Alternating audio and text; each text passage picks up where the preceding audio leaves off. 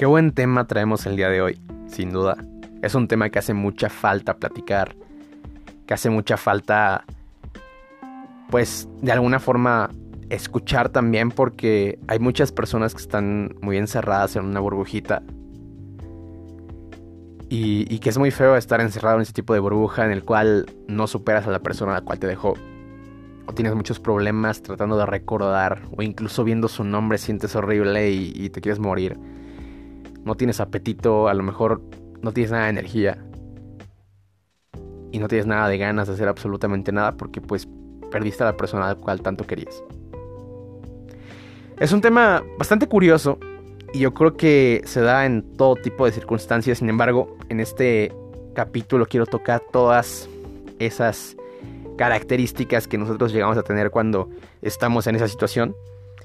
Y quiero empezar diciendo algo y aclarando algo porque hay muchas personas mayores por lo general que dicen que una persona joven no puede opinar acerca de un tema tan controversial y tan delicado como es una experiencia amorosa.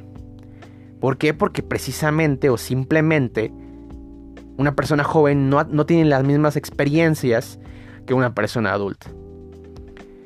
Y yo creo que se puede contestar muy fácilmente a, esta crítica o, esta, o a este señalamiento con una frase o cambiando precisamente una frase. La frase tan famosa que ocupan para justificar cuando una persona anda con alguien más chico, alguien más grande. Para el amor no hay edad. Pues yo le quiero agregar una, o le agrego más bien una palabrita y le doy una vuelta completa a su sentido. Y queda precisamente así. Para saber del amor no hay edad. Y eso es completamente cierto. Desde el niño de preescolar que le regala un dibujito a la niña que le gusta o la niña le dice al niño que le gusta en preescolar que se le puede dar un abrazo. Hasta secundaria que agarras y extiendes tu peyoncito de quieres ser mi novia ahí en pleno recreo. Y pues te expones a que seas el más, el, más humillado de toda la escuela o, o, el más respetado por declararte ahí enfrente de todos. En la prepa que a lo mejor es algo ya conocido como algo un poquito más maduro. A lo mejor en una fiesta o algo por el estilo o la universidad, que creo que es algo ya también un poquito o más, más formal, más maduro y, y obviamente pues las personas se van fijando cada vez en diferentes cosas. Y obviamente, ni no dejar atrás pues aquellos adultos que son los que juzgan principalmente, que obviamente tienen todas esas experiencias previas y que aún así pues cambia mucho su estilo de vida en el sentido de tener una relación amorosa, de comenzarla y de, de cómo llevarla a cabo. Así que Claro, no importa la edad que tengas, puedes opinar acerca de lo que tú quieras y más sobre un tema delicado así.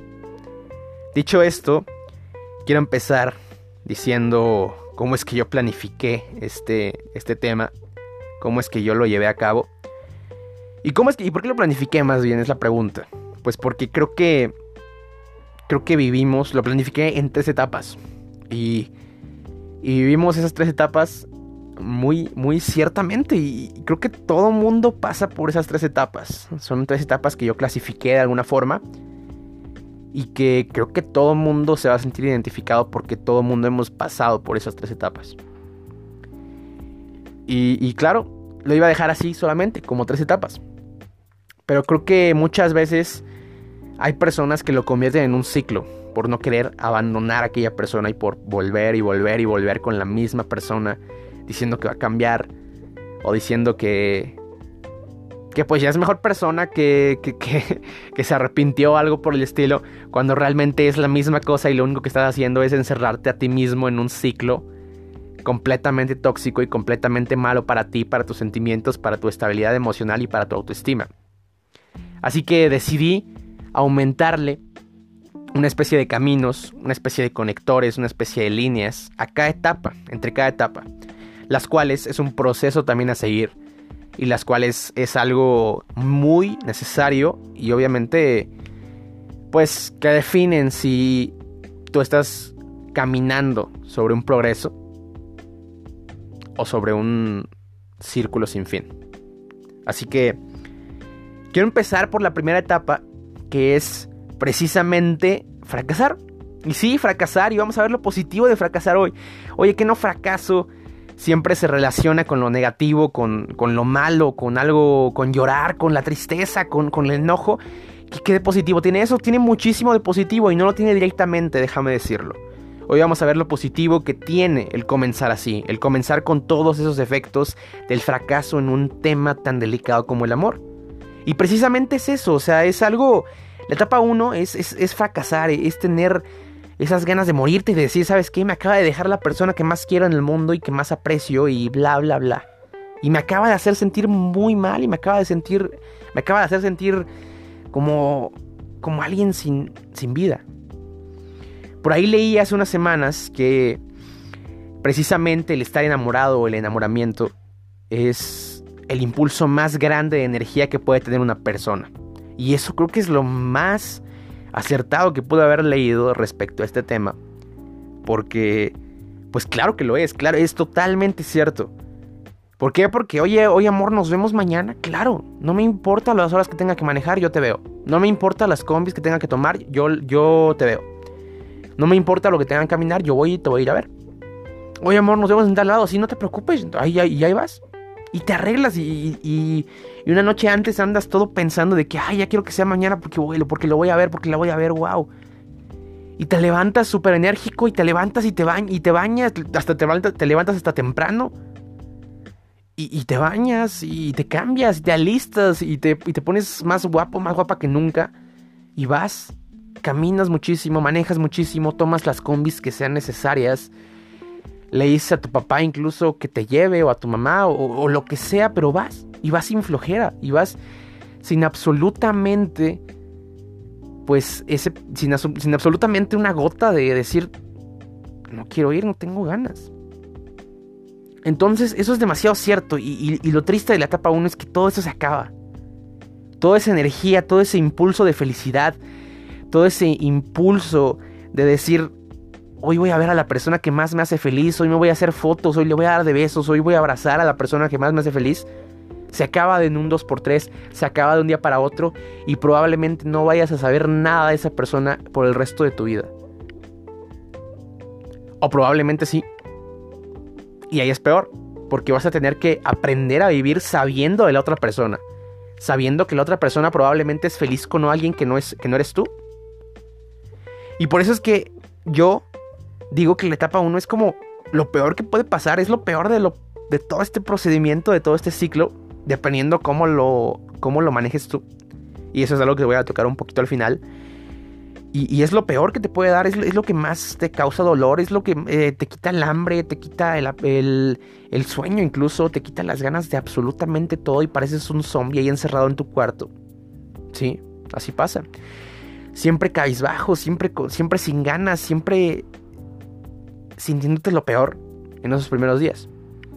Y quiero, quiero hacer una pequeña comparación, vamos a llamarlo así, entre, entre tú, que eres la persona afectada, la persona que empieza en esa etapa 1.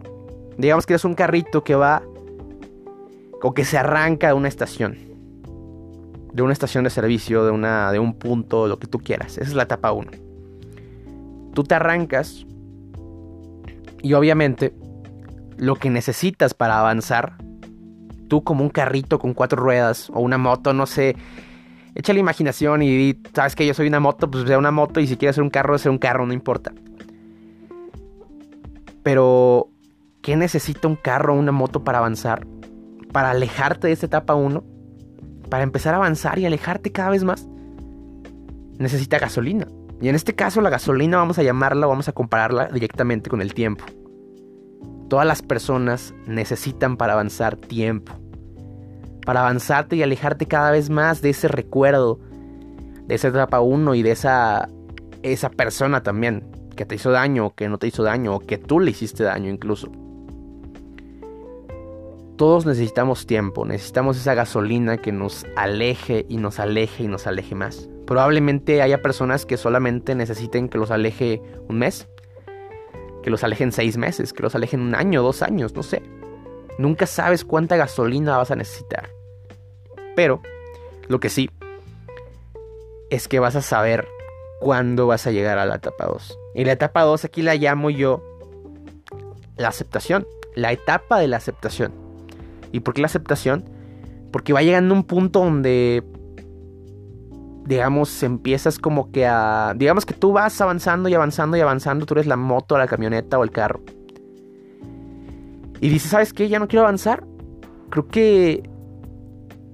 Creo que me siento bien. Empiezas a decir, ¿sabes qué? Pues sí estoy... Sí estoy un poquito guapo, la, la neta. Sí estoy guapa, la verdad. Y empiezas ahí es cuando se empieza a recuperar de una u otra forma tu autoestima y lo empiezas a elevar al máximo. Empiezas a ver... Y sí, probablemente en la etapa 1 pues se te fue todo eso. Pero en la etapa 2, que es la aceptación, es cuando tú empiezas a recuperar esa estabilidad que tanto querías. Y no la consigues tan fácil porque es, difícil llegar a, esta etapa, sin duda. Es algo, algo que, lleva muchísima gasolina, vamos a decirlo, que en este caso es el tiempo. Y, que obviamente, pues todo depende de tu mentalidad, pero en los casos en los cuales creo que son más difíciles, la etapa 1 fue más difícil, muchas veces necesitan mucho, mucho, mucho tiempo. Y llegar a esta etapa a veces se puede volver un poquito adictivo porque pues te acostumbras a estar contigo mismo. Y muchas personas también señalan con que esta etapa pues es lo que necesita todas las personas. Y que te quedes ahí porque no necesitas de nadie más. Tú quédate en la etapa 2 y no pasa nada. Y eso también está incorrecto porque, pues claro, aprendes a creerte, aprendes a elevar tu autoestima, aprendes a sentirte bien contigo mismo. Y hablando del término comparativo del carrito, digamos que tú llegas y te estacionas nuevo. Y te estacionas y es un paisaje hermoso y dices, wow, voy, voy a estacionarme aquí durante el tiempo que yo quiera y voy a admirar el paisaje. Y el paisaje es un espejo que tienes enfrente de ti. Y ese paisaje hermoso, el que, o lo que tú ves maravilloso, eres tú.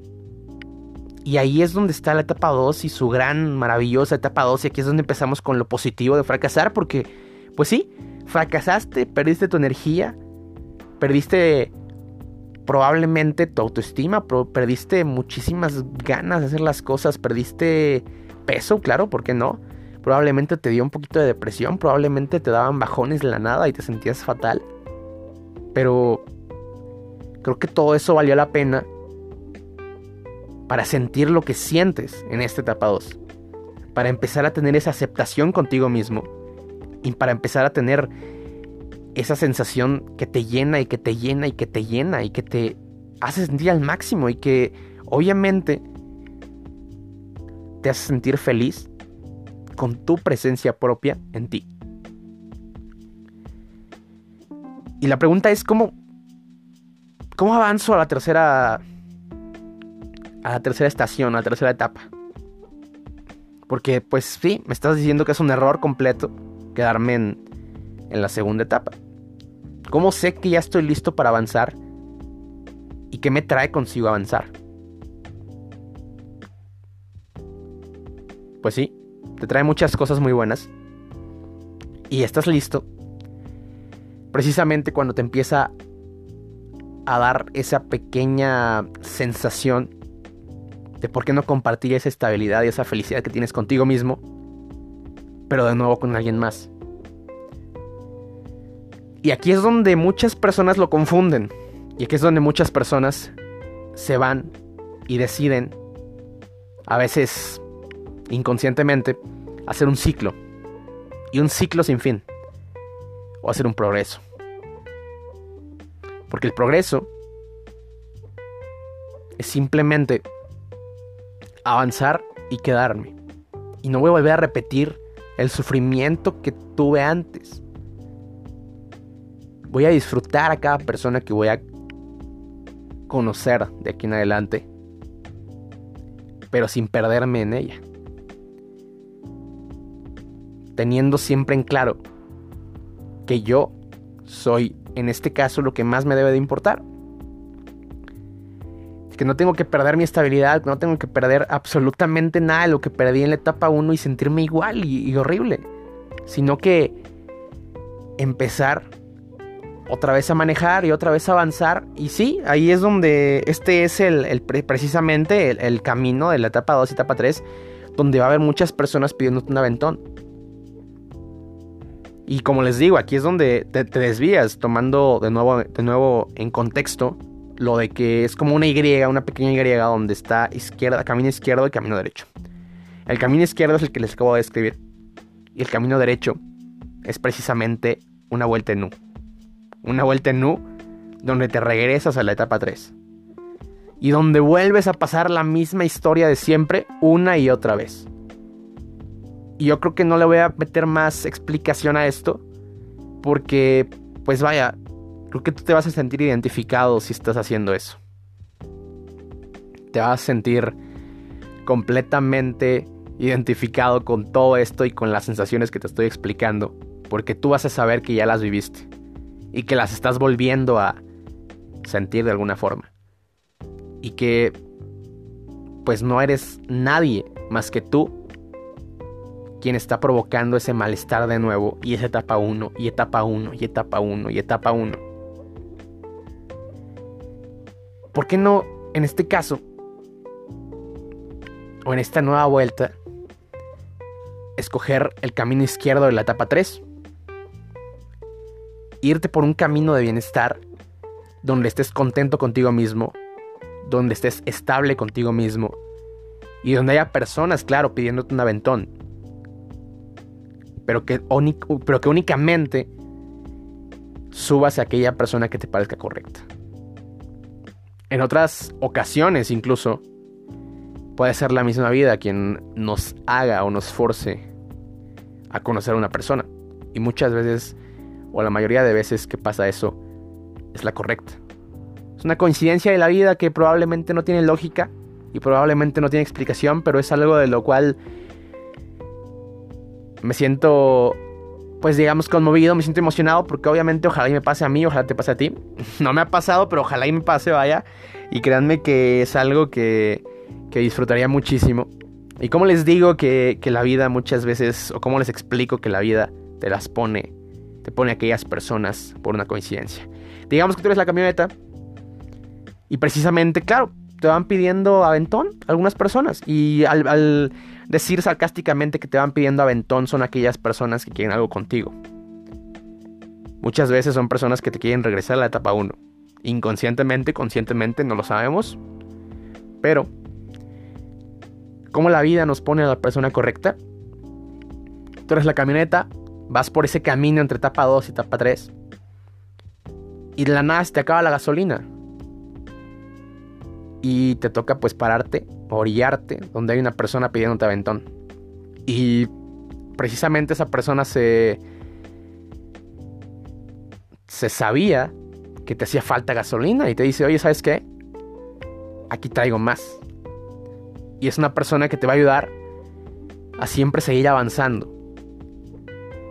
A siempre que si se te poncha una llanta, que te ayude a cambiarla, que te ayude a repararla que el motor te ayude a repararlo. Claro, ¿por qué no? Y seguir caminando y seguir avanzando. Esas son las personas con las cuales tú vas a lograr que no sea un ciclo, sino que sea un progreso. Y ahí es donde te muestro, en este caso, la segunda cosa positiva de fracasar en el amor. Muchas veces, el fracasar en algo nos hace tener una tendencia a conocer algo nuevo, a conocer a personas nuevas. Y esas personas nuevas son las que nos hace falta en realidad en la vida. No aquella persona que te hizo terminar en etapa 1, sino aquella persona que nunca te hace regresar a la etapa 1. Espero que realmente con esta pequeña reflexión que logramos o que se logró hayas podido pues tener un poquito de identificación con el tema, o si no, pues si conoces a un amigo o una amiga que se sienta así, que, que, haya, que ande compartiendo post en Facebook sobre me quiero morir porque pues extraño a mi ex, mándale este link, mándale el link, dile, oye, métete al facultativo y ve el primer capítulo, está bueno, y probablemente te pueda ayudar. Sin duda, créanme que este es el estilo que le quiero dar y este es el principal objetivo del podcast, que tú te puedas sentir identificado con el problema, con el título, con uno, dos, tres, cuatro, diez, veinte minutos, lo que dura el podcast, lo que sea, pero que te sirva de alguna forma. Así que, bueno, mi nombre es Arturo Naredo y espero que te haya gustado este primer capítulo. Sé que es algo muy sencillo, sin embargo, creo que es la esencia que se quería lograr. Así que esperemos vernos pronto cada lunes con, el, con un episodio nuevo. Y muchas gracias. Nos vemos.